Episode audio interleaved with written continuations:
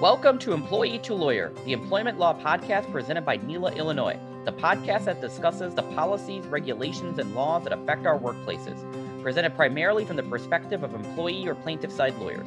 We are your hosts, Amit Bindra and Max Barack. We are members of the board of directors of NELA Illinois, the Illinois chapter of the National Employment Lawyers Association, a nonprofit collection of attorneys who empower workplace rights. And welcome back to Employee to Lawyer, the employment law podcast. We are your hosts. I'm Max Barack. And I'm Amit Bindra. And today we are lucky enough to be bringing back one of our earlier guests and one of our favorite guests, David Weldon, or David G. Weldon, I should say, who is of counsel with Barnes and Thornburg LLP, a very large, reputable, and well respected firm. David works with business owners, in house counsel, and HR professionals. David received his JD from John Marshall Law School and graduated magna cum laude and the Order of John Marshall, I guess formerly John Marshall, now University of Illinois Chicago, right? That's correct. It went through multiple name changes, but I think UIC Law is the current name. It's hard to keep up with. In any case, welcome, sir. Thank you. Thanks for having me back. I guess I didn't didn't do too bad last time to be a repeat visitor. No, you were our first, but not our last defense side attorney to to brave uh, to brave talking to, to to zealots like Amit and I. So thanks for coming back again. Happy to be a trailblazer. Sure. So today we wanted to talk a little bit different. Last time I think we talked a little bit about just your approach to your practice, how you got to where you were, and sort of the work you do generally. We want to focus on a specific aspect of your work because candidly, not a lot of us do a lot of big L labor work in our bar. There are some who do, but none that I know of who do it from the management side. So we'd love to talk to you about your work doing that and just some big trends that have happened because there have been, if anybody follows your LinkedIn presence, which I do encourage them to do because I think you post a lot of good content about what's going on at the NLRB and different trends that I think are educational to everybody. You've been up to date on a lot of the big L labor stuff going on. So we want to focus on that today.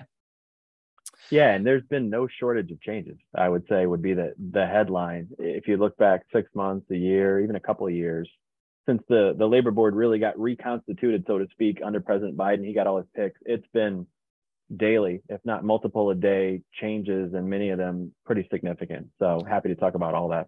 Great, and I and I think I'm going to guess, not having followed these things quite as closely, because the last time this happened, I was not a practicing attorney yet, that anytime an administration changes parties, the makeup, posture, and just sort of bent of the NLRB probably does a 180 each time.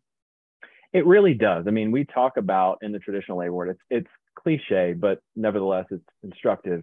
We talk about the pendulum sort of swinging with the change in administration. So when the White House changes from one party to the other, there is this really sea change, you know, pendulum shift. And that's because of the way the labor board operates, does business, and, and what its membership looks like. But I would say before we talk more specifically about that and, and the changes we've seen specifically under the Biden administration, even understanding that pendulum swing that, that we always see as practitioners, this pendulum shift has been historic. I think intentionally, if you look at even what President Biden has repeatedly said about wanting to be the most pro union, pro labor, pro employee administration in history. He's really lived up to that billing. So if you compare it even with the most recent change into the Obama administration or out of the Obama administration, those changes that were made under each of those shifts pale really in comparison to what we've seen going from Trump to Biden. Before we, be, I'm sorry, Amit, but before we dive into the specifics, David, can you just give a brief overview? Shame on us for not covering this yeah. earlier. What is the makeup of the labor, the National Labor Relations Board? Sort of, what does it look like in terms of its that board, and what is its directive or authority? Like, what is the NLRB supposed to really regulate and do for the sure? And it's a little confusing too because there is an agency called the National Labor Relations Board, sits in Washington D.C but also within the National Labor Relations Board, the agency is the group of five individuals that are commonly referred to as, quote, the board or the labor board. So, really, if you look at the agency level, again, it sits in DC, it, it, the labor board is tasked statutorily with overseeing and administering and enforcing federal law called the National Labor Relations Act. And that's a very antiquated federal law, similar in some respects in terms of its age and how antiquated it is in modern day with the Fair Labor Standards Act on the employment side. So that's what the agency does. It oversees this law with respect only to private sector workers.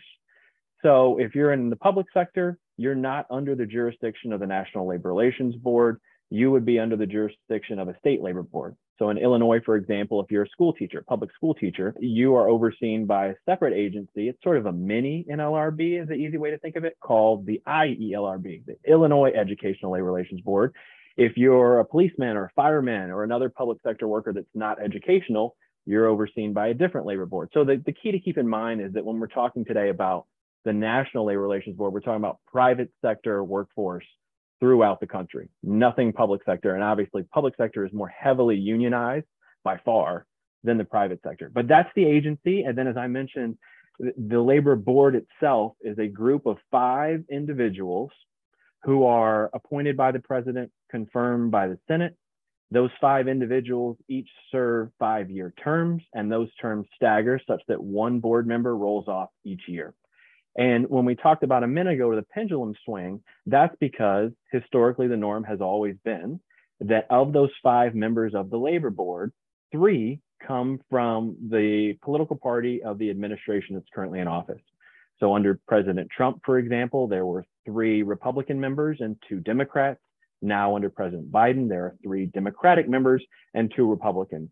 And because of that, the labor board then does follow the political party, political leanings of whatever the current administration is. And that's why, in sort of a long way of explaining, we do see these shifts because once the board gets reformed under the current administration, it tends to shift back to, to bring the labor board's policies and case law back in line with the whatever the current political party is.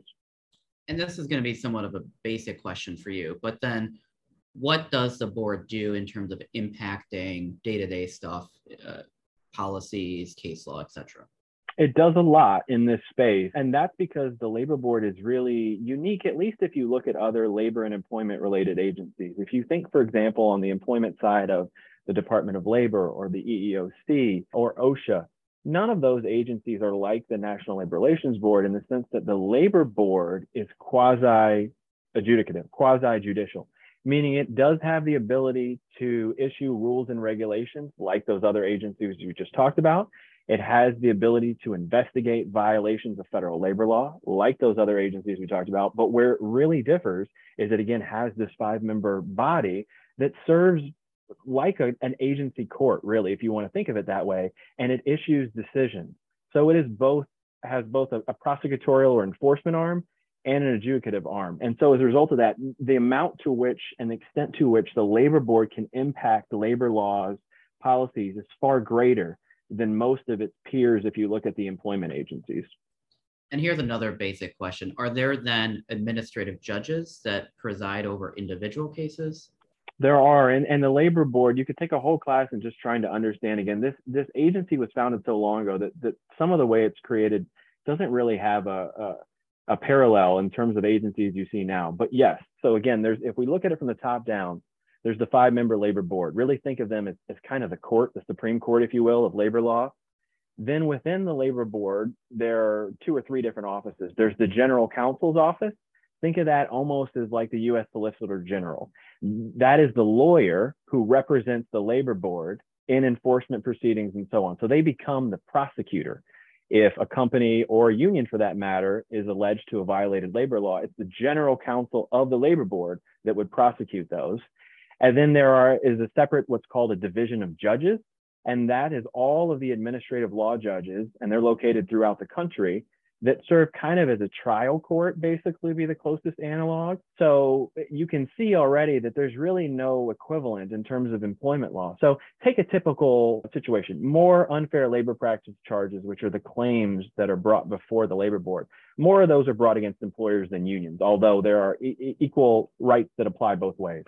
In a typical case, an individual employee would file an unfair labor practice charge, basically a, a, claim or complaint with the labor board. It's investigated at a regional level because the labor board has regional offices all over the country.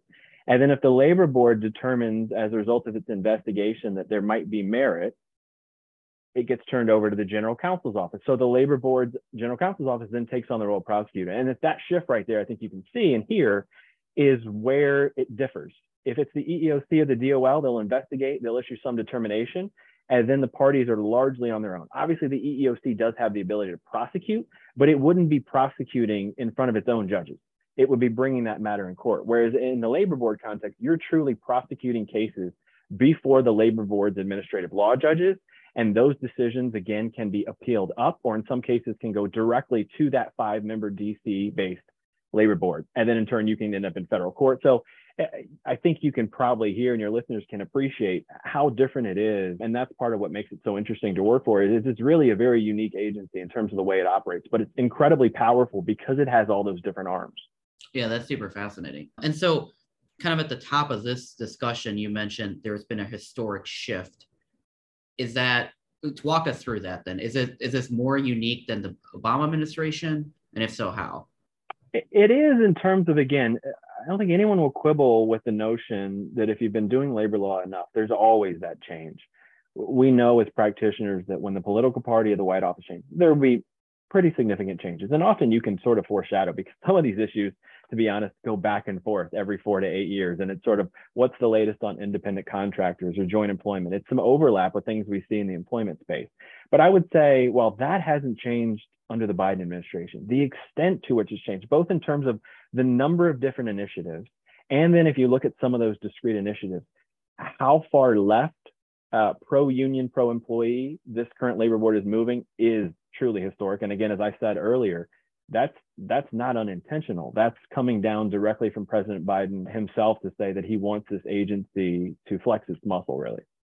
So that's a good segue into what some of those changes are. And now Marty Walsh is, I believe, the Secretary of Labor, right? Yeah, he's over at the at the Department of Labor.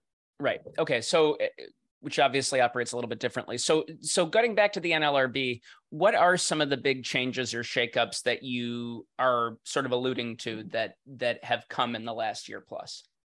Well, I think more of them, at least at this point, have been kind of on the general counsel's arm or the enforcement arm. So, as we talked about, the board itself issues decisions. Think of them like court rulings. They're precedential, they're binding. They don't tend to stick as long as we see in courts, right? Because they can always be undone and the labor board has a history of undoing itself.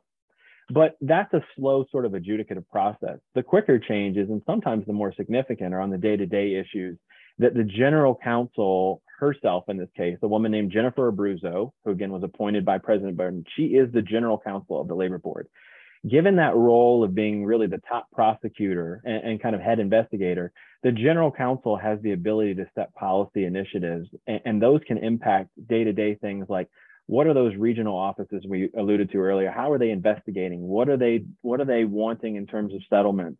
What sort of new initiatives are they seeking to prosecute and put before the board? So there have been many, many that that GC Abruzzo has championed.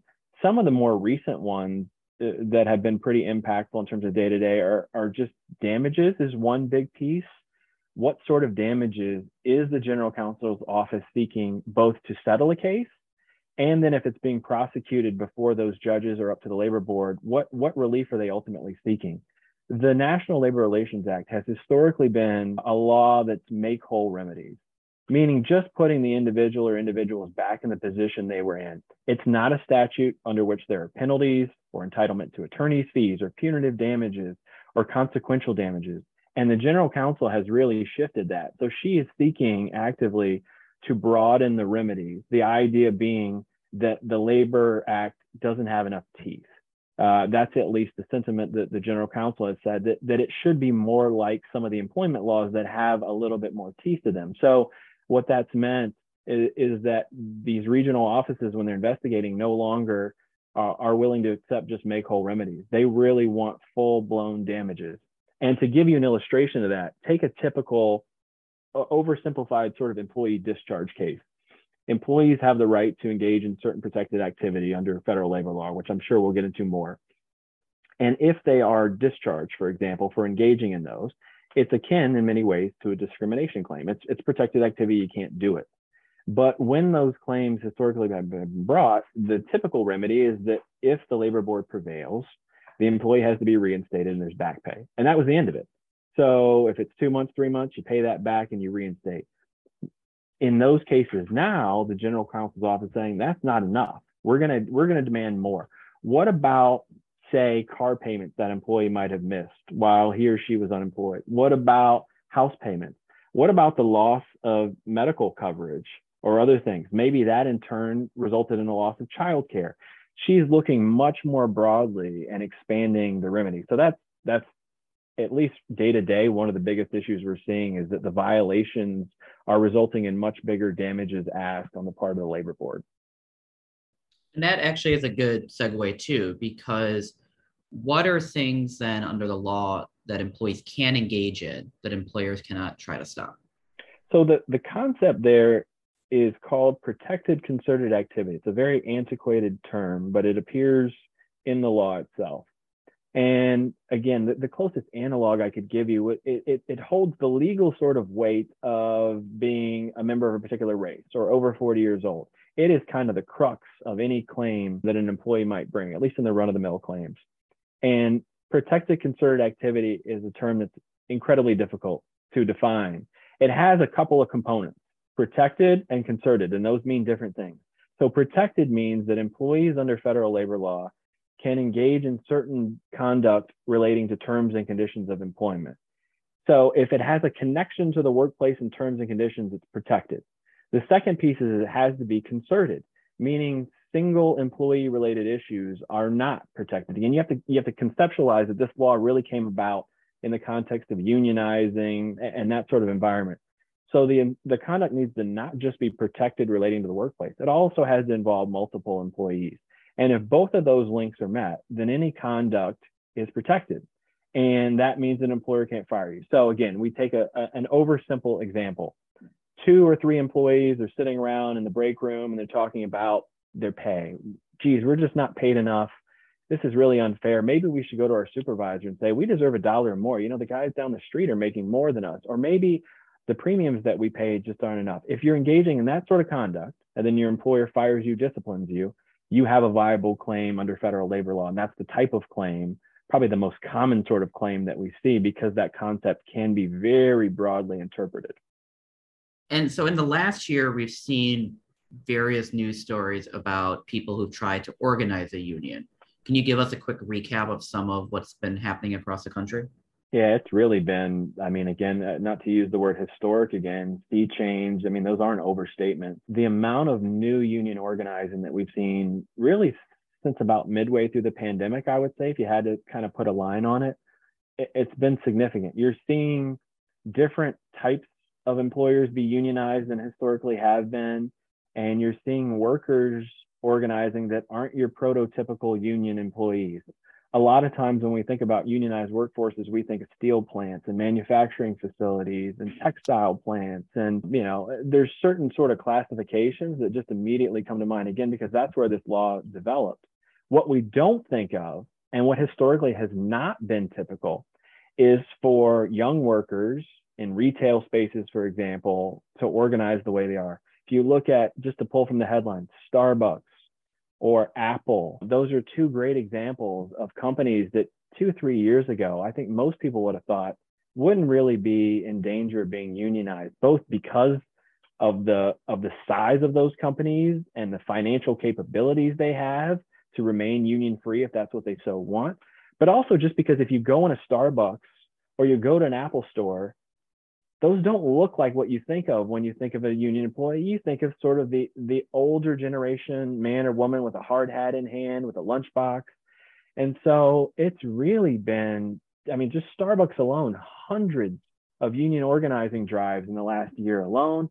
And those have been overwhelmingly successful. And I think in addition to just the actual union organizing of those particular employers, it's really taken this concept of unionization and put it front and center on the national headlines where people who didn't even really understand what it was or maybe hadn't thought about it now it's kind of become you know a talking point uh, amongst all sorts of people. And that of course is is all great for unions because they've kind of gotten their word out now and more people are talking about unions. So yeah the recap would be just amazing explosion of union activity across the country.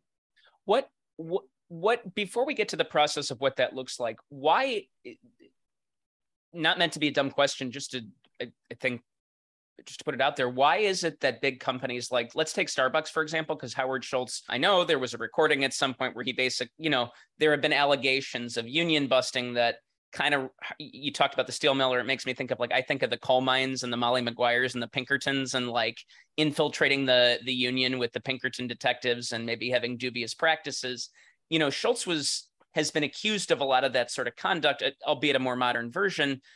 Why are folks like him and why are employers so deathly afraid of this or so opposed maybe is a better way to put it or concerned by this? Well and, and this is where again disclaimer that i am a management lawyer but uh, I, I can give you yeah from your perspective from your perspective and from your clients perspectives generally because we, we yeah. want to you know we want to understand.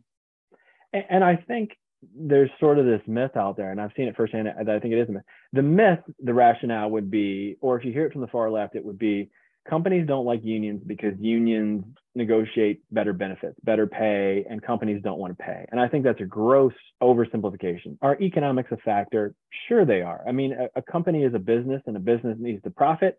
And if profits are jeopardized or threatened, then that's not necessarily a company's best interest or an employee's best interest either, right? Because those profits slow down.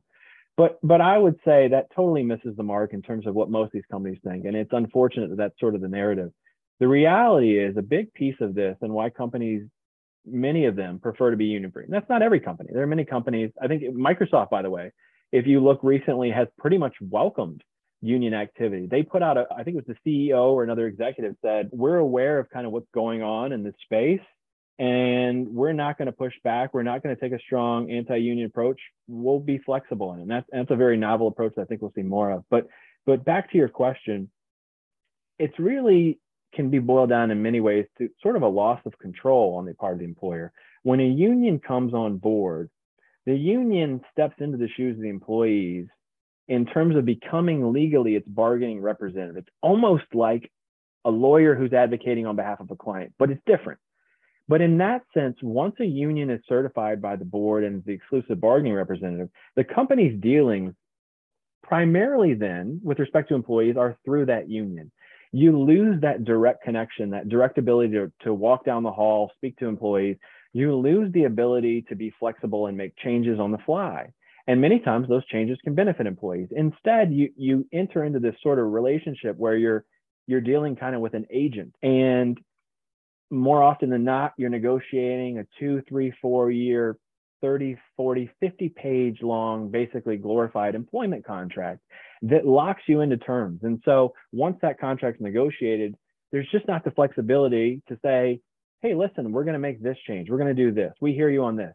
It, you just lose kind of all that. And that's a big deal to companies. It, it certainly adds cost, but again, I think that's a, it's just a, a misstatement to say that that's all it's about. Companies generally prefer to have that flexibility, be able to talk with employees. And that's something you hear a lot about when you listen to companies who are saying, you know, why, why do we want to be union free? We want to have that direct line of communication, the open door policy, whatever cliches, but but there's some truth to that in terms of the ability to operate the business and in the company's view, do what's best by employees without being stuck into this rigid situation that in the modern workforce is is sometimes an odd fit.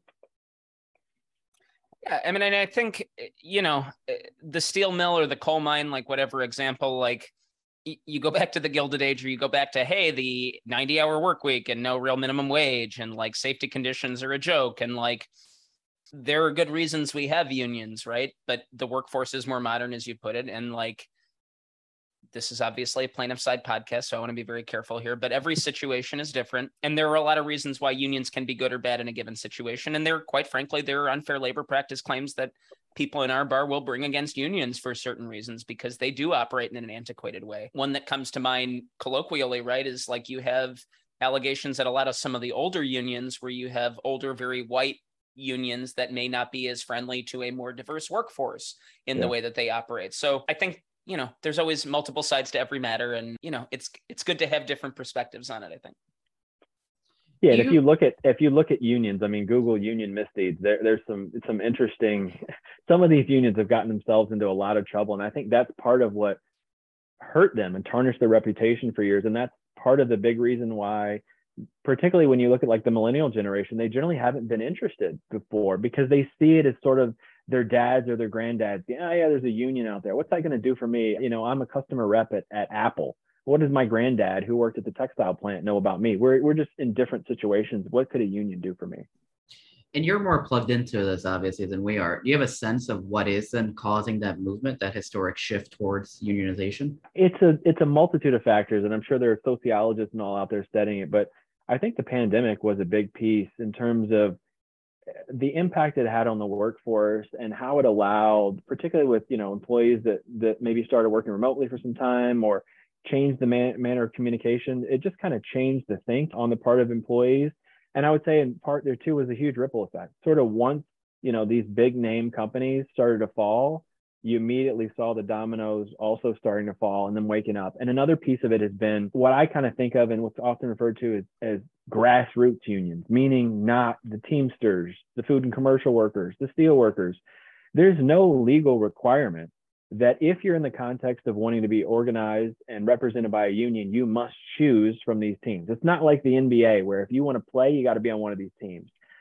There's no requirement that that any recognized international union be your union. You can make your own union. And I think there was a misunderstanding about that, particularly by these younger workers. And once some of them clued into, hey, we can have our own union. We don't need to deal with some of these again our grandfathers unions that was a big awakening so it's been a, a lot of different factors that have sort of been come to light and, and just really shifted things dramatically i think when we look back in 10 20 years i think this is going to be one of the most historic shifts in terms of union organizing that we've seen probably since the national labor relations act was first adopted. And so walk us then through how do you create a union? What is that process? Yeah so again if you're covered we're talking more about the, the NLRA, the private sector side, but the public sector, I'll tell you, is not that much different because most of those mini laws were really modeled after the, the private sector law. So if you're covered, your employer is covered by the National Labor Relations Act. You work in the private sector, there's some connection to commerce and there's some decent revenue coming in, or basically the, the boiled down jurisdictional components. Then what a union needs to do to really initiate the process on behalf of employees is it needs to get what we call authorization cards. They're a little, usually three by five index card piece of paper. They don't have to be, but that's what they tend to look like.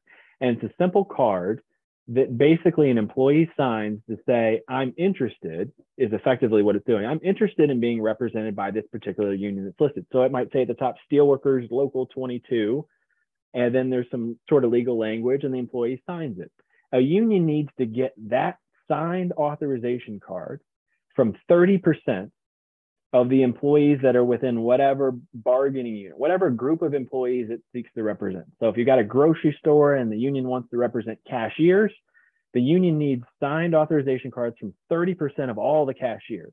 Now the union can choose basically in a in a particular workforce what groups of employees it might want to represent or not represent. So they have the ability to kind of pick a population that they want.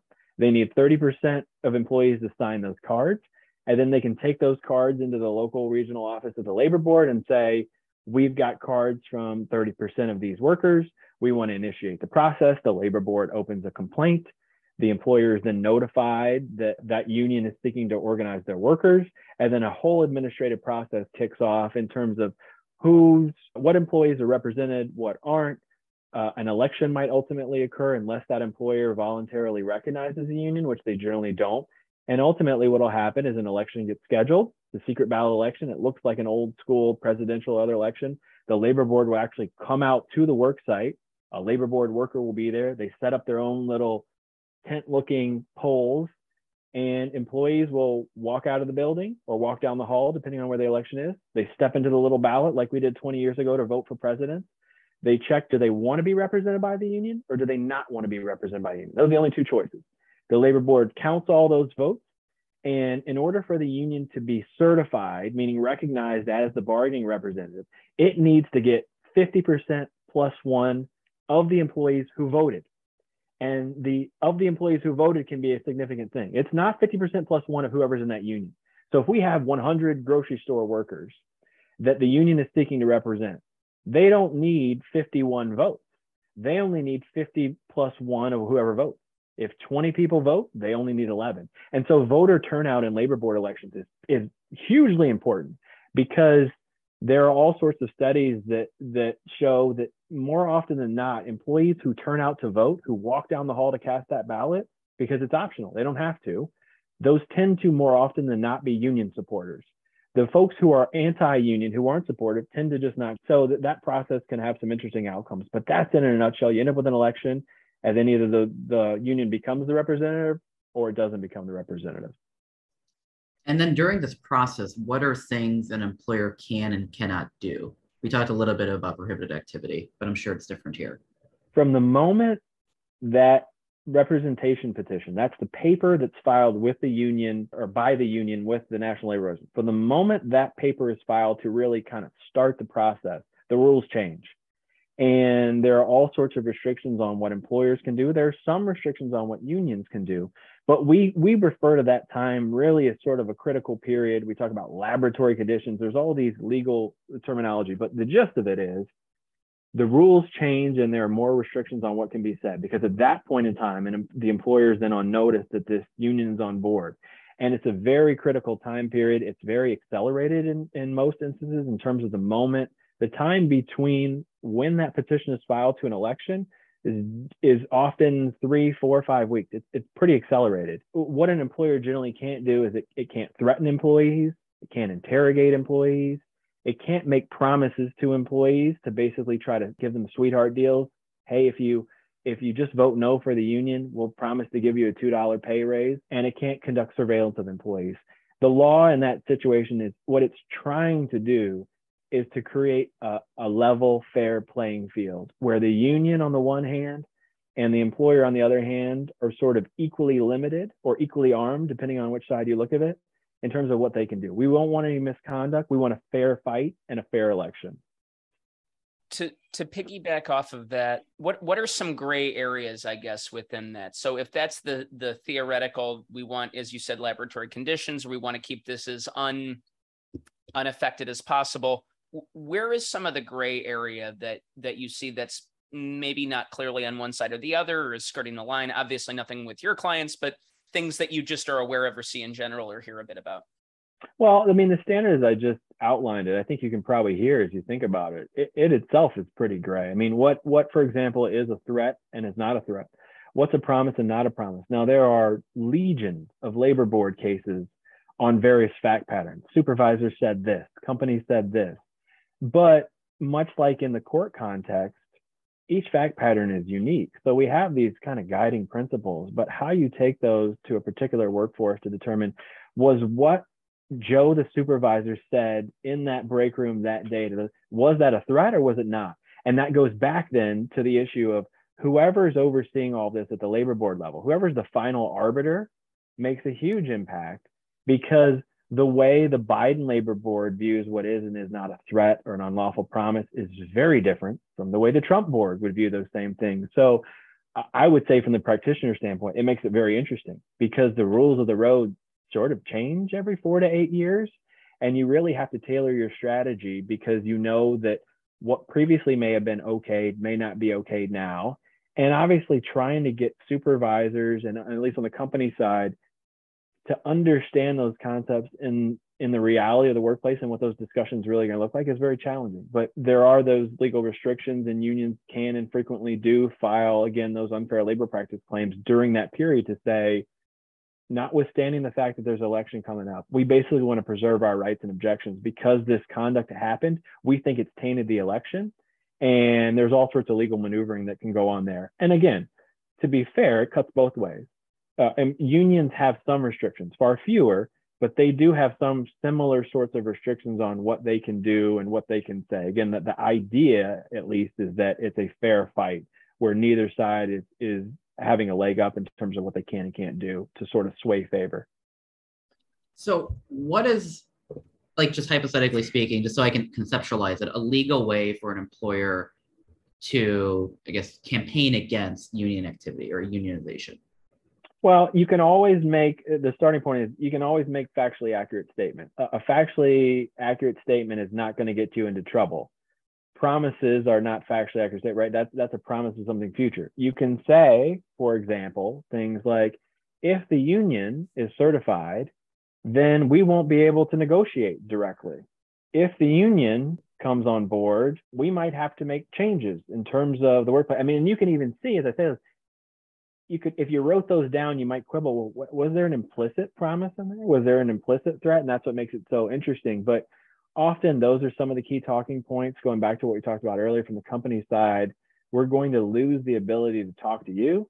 And conversely you're going to lose the ability to talk to us. We're going to have to talk through a middleman. We're going to lose that flexibility that we otherwise would have.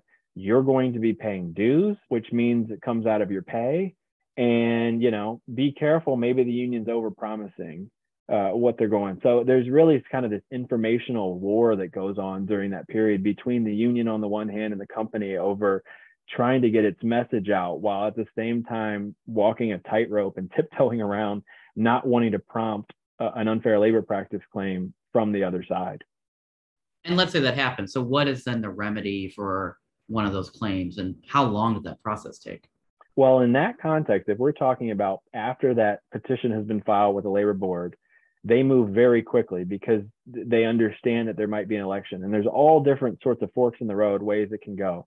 Remedies, again, can vary. The historic remedy in that instance, if the labor board finds that the employer, for example, that's the more typical claim, said something it shouldn't have, did something it didn't, it couldn't have during that period, the the labor board can order a rerun of election and basically a do-over. What one of the things that the general counsel has pushed for is she's pushed effectively for a remedy where instead of having a do-over election because it was tainted is the argument she said well in some instances the conduct of the employer during that time period was was so harmful to the union and to the employees we shouldn't even redo the election we should just skip that step we should find then that the union should be certified and that the employer would have to recognize. So an employer in that instance could lose the ability to even go to election. It, it basically would, from the employer side of things, would have a union imposed on it without ever seeking votes from individual employees. And that's a that's a drastic change as as compared to historically, there's always been this sort of sanctity of a secret ballot election and allowing employees to choose whether or not they want to be represented as usual, we're two years into the pandemic and I still can't figure out how to hit the mute button. This is I love it every time. Uh, we're going to be on to the next software by the time I get this one right. Every single show. Yeah. Um, so, so, oh man, David, I want to switch gears one more time today and and switch off of this topic a little bit. Um, so one of the other things that I've seen you post on LinkedIn a little bit was some theoretical limitations on employer fees, free speech rights with respect to the NLRB and the NLRA. Can you talk a little bit generally, like what because one of my favorite things to see on social media is people getting fired by a private employer after saying something racist or sort of ridiculous that you know you probably wouldn't want one of your employees saying and then screaming free speech without any self-awareness that the first amendment doesn't you know apply to private companies. But that said there are first amendment implications to what happens in the workplace. Can you talk a bit about what it means to to have employer employee free speech rights in the context of all of this yeah, and I think you've hit. I mean, that, that's the fact pattern. Certainly, I see the most is is this misunderstanding, frankly, that in the private sector there is sort of this this free speech constitution. Right? It just doesn't exist. There's the you know freedoms that exist in the workplace, and then there's sort of limited restrictions on that. And it comes back the other direction, I would say too. I mean, there's always sort of this tussling between what an employee can say and what may or may not be protected, and and what an employer in, in response can say. And we see that it, it comes up in the labor board context specifically, for example, if you go back to that protected concerted activity concept that I just talked about, one of the interesting questions that can and frequently does come up is what if what if we've got employees if we use my sitting around the break room talking about how they're underpaid or whatever that would seem to be pretty clearly protected concerted activity but what if they get into a tussle with a supervisor? What if when they go to raise the issue with that supervisor, they get nasty and they curse them out? Or there are cases in which employees throw chairs at supervisors, do other things. At, at what point legally are we going to say, as the labor board, because they're generally the one making this question unless it gets up to the federal courts of appeal, at what point does that misconduct really cause the employees to lose their legal protection?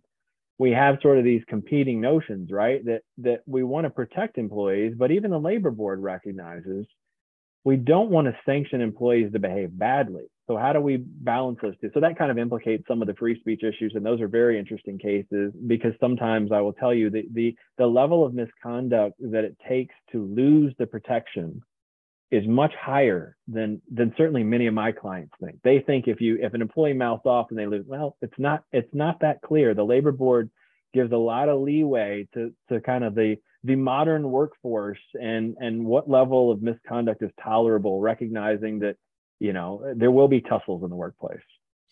Yeah, I'm assuming there's some factors given too to if you throw a chair at another employee, regardless of whether or not they're a supervisor, that other employee has some rights as well.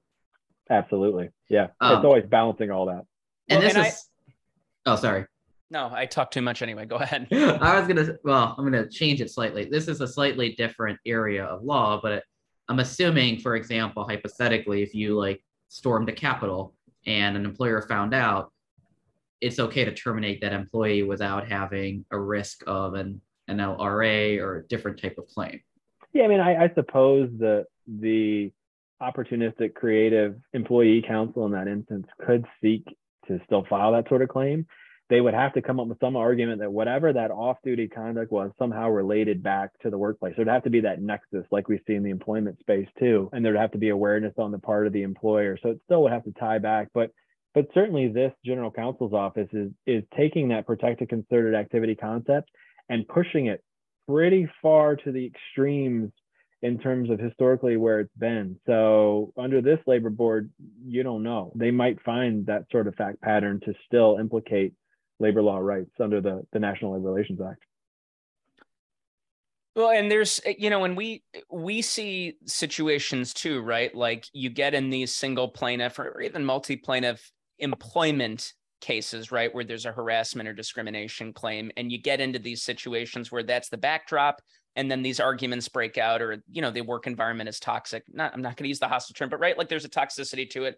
People are not getting along. I've seen cases where there's something called the provocation doctrine, right, where like I had a case where a guy was just getting screamed at by his boss every single day for like the better part of three weeks, and like snaps and tells the boss to go f himself, and it's like, well, you know, I don't know a lot of employers who are going to tolerate that at the same time, right? Like you just got berated every day for three weeks straight, like we all have a breaking point. So like how that stuff gets managed is always it, it, it's interesting where there's this interplay of big L labor, you know, lower lowercase whatever we want to call it, employment law, and and where those things overlap, diverge, and are sort of in you know kind of moment to moment.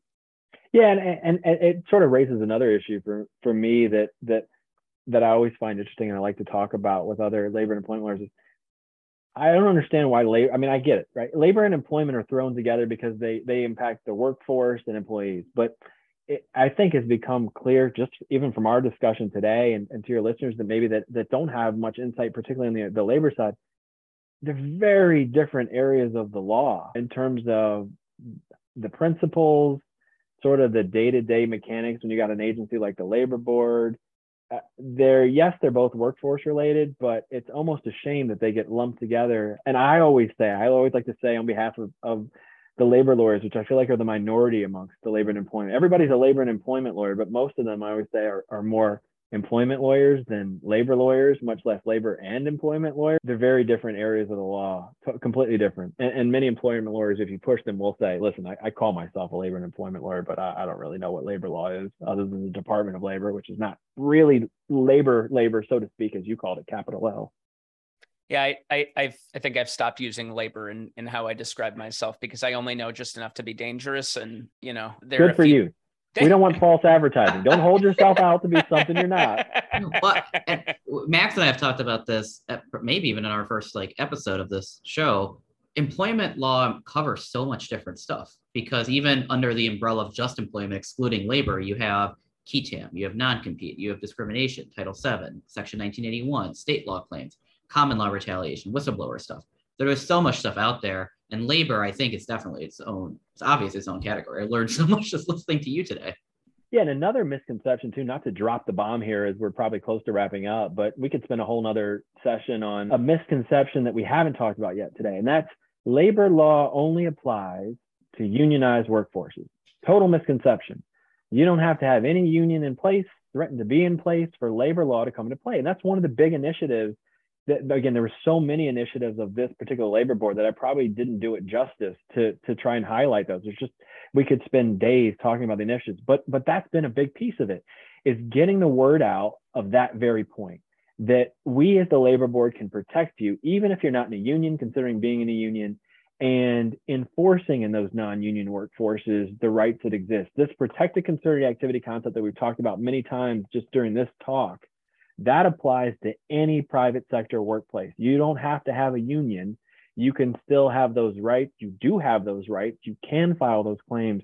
And and honestly, that's a that's a an issue that gets a lot of companies into trouble because they think labor law is union. We don't have a union. We don't need to worry about it. And that's increasingly not true. Maybe there was a time when the labor board would sort of leave non-union employers alone, but as we talk about this sort of enlightening, this organizing movement, this awakening, employees now are realizing, hey, I've got rights under that law and that agency, even if we don't have a union here. Why don't we talk to them? Why don't we, you know, pursue that? And that's that that's been huge just in and of itself.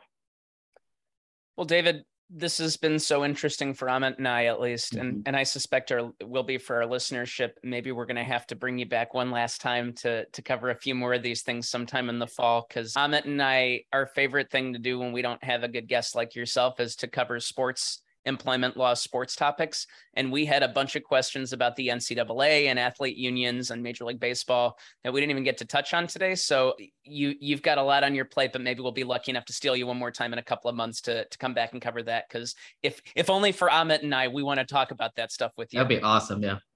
Yeah, and there's a lot a lot to unpack there. A whole different universe compared to your your normal sort of day to day workforces when you look in the sports context and another area where this labor board is absolutely, particularly on the NCAA front, trying to expand its reach and, and tentacles. Yeah, I mean, I was it's funny, and I was thinking about I was thinking back to when you were talking about you know union but not union busting but you know the tactics that both sides can take and i remember years ago there was a quarterback for northwestern a guy named Kain Colter and when northwestern's athletes i think were first starting to talk about that i remember there was this incident or there was a moment where Pat Fitzgerald, Northwestern's football coach, you know, they had this back and forth about it. And it was like, well, you know, if these guys unionize, this might happen or that might happen. And kind of jogged my memory. I was like, oh God, I got to go back and look at what that quote was. And I wonder how that falls into the gray area David mentioned. And if it's, you know, if it was too aggressive, not if it was in the wheelhouse of what's allowed or it falls in that gray area. So, so I'm sure we'll yeah, and you can, you can even find two colleagues. I mean, I have these discussions, same side of the aisle, right? similar interests and we might disagree. Does that cross the line? Does it not? I think that's what makes it so interesting. It leaves room for us as advocates really to, to argue on behalf of our clients because there is enough space in there for good lawyering to make a significant difference. When as a basketball nerd, I think they're going to renegotiate their CBA. And so I always love following that. And as a, there was a time as a kid, I even read the whole thing. So dude, I may do you, that again. You have a dude, you have a problem you know, as a Bucks fan, you always wanted to understand the salary cap and like ways in which we could, you know, at some point be good. So I got into it. Well, and you're pretty good now, so no one feels sorry for you. but it's your it's your favorite part, my friend. Yeah, so we've done this before with you, so it won't be as much of a surprise. But we like to end our episodes with a shout out of the week. So just something positive you want to shout out. It can be a book, a movie, a TV show, a kid, spouse, pretty much anything you want to shout out you know what? I'm gonna I'm gonna go a little off script. I'm gonna shout out an industry. Shout out to the child care, preschool, et cetera industry. I mean, you talk about coming out of a pandemic for young parents like like each of us are. Where would we be professionally without the childcare industry? So shout out to all the childcare workers. Thank you. You are essential, and and thank you for watching my kids so that I can be on lovely podcasts like this that's great. And I'm going to add to that teachers. I think teachers have just yeah. done an incredible job over the last couple of years dealing with all of this. Absolutely. Second that. I, I, will echo your shout outs. I don't have anything to add that will not be repetitive. David, since you've been kind enough to share a Friday afternoon with us when you have many other things you could be doing professionally or personally with your time. What would you like to plug? Is there anything for your firm, for you, otherwise that you'd like to share coming up that our listeners can check out? I will personally plug your LinkedIn feed because I check it out all the time. I think it's incredibly informative. I think there's a lot of good information about Big L labor, just trends in labor and employment. And I have to say, of all the defense bar firm blogs that I that I am kind of aware of in the world. I think Barnes and Thornburg, your firms, is one of the ones that I see most often when I just Google something. So I will encourage everybody on my own to go check that stuff out because I, I think you guys are great with that. Well, thank you. And that would be it, really. I mean, my LinkedIn page is in, you know, our website website is BT is in Barnes and Thornburg Law.com. We've got a labor blog, an employment blog, in addition to all sorts of updates. So go there, check it out. We try to stay on top of everything, but it, man, it's hard with all the updates seemingly daily, multiple times a day. It, it's it's hard to keep track, but but take a look. And obviously, if you're listening to this, you have questions or, or need help with anything, reach out to me. Always happy to help. Well, David, thank you so much again for coming on. Hopefully, you and I get to draw each other on a case again. I always enjoy working with you. It's nice to have somebody who's cordial and friendly, and I consider a professional friend on the other side. So, if we don't get to podcast again together sometime soon, which Amit and I are going to beg you to come back for that sports labor stuff, hopefully, we get to see each other again that way. Yeah, I never want anyone to sue my clients, but if if someone has to sue them, it's it's good to be if it's people like you or, or Amit. You know, it's, it's never fun, but it's a shame. The only way I get to see you guys in that context is if you've in fact sued my client. So it's an unfortunate reality, but to, to, that end, sorry clients prospectively, and, and maybe we'll see each other. Well, well, few will get them out of trouble better than you and or disarm tough situations. So thank you again, David, for sharing your incredibly vast wealth of knowledge about this topic and many others with us, for your time, for your good work, for the information you put out there and everything. Thanks again. Yeah, thanks for having me. Thanks, guys. Thanks for everybody at home for listening. Please subscribe and share. Our podcast is intended to provide general overviews of employment laws. The statements and opinions provided in this podcast are just that, the host's opinion. We are not your attorney. This podcast does not create an attorney-client relationship, and it's not intended to provide specific legal advice. For legal questions, please consult with an attorney.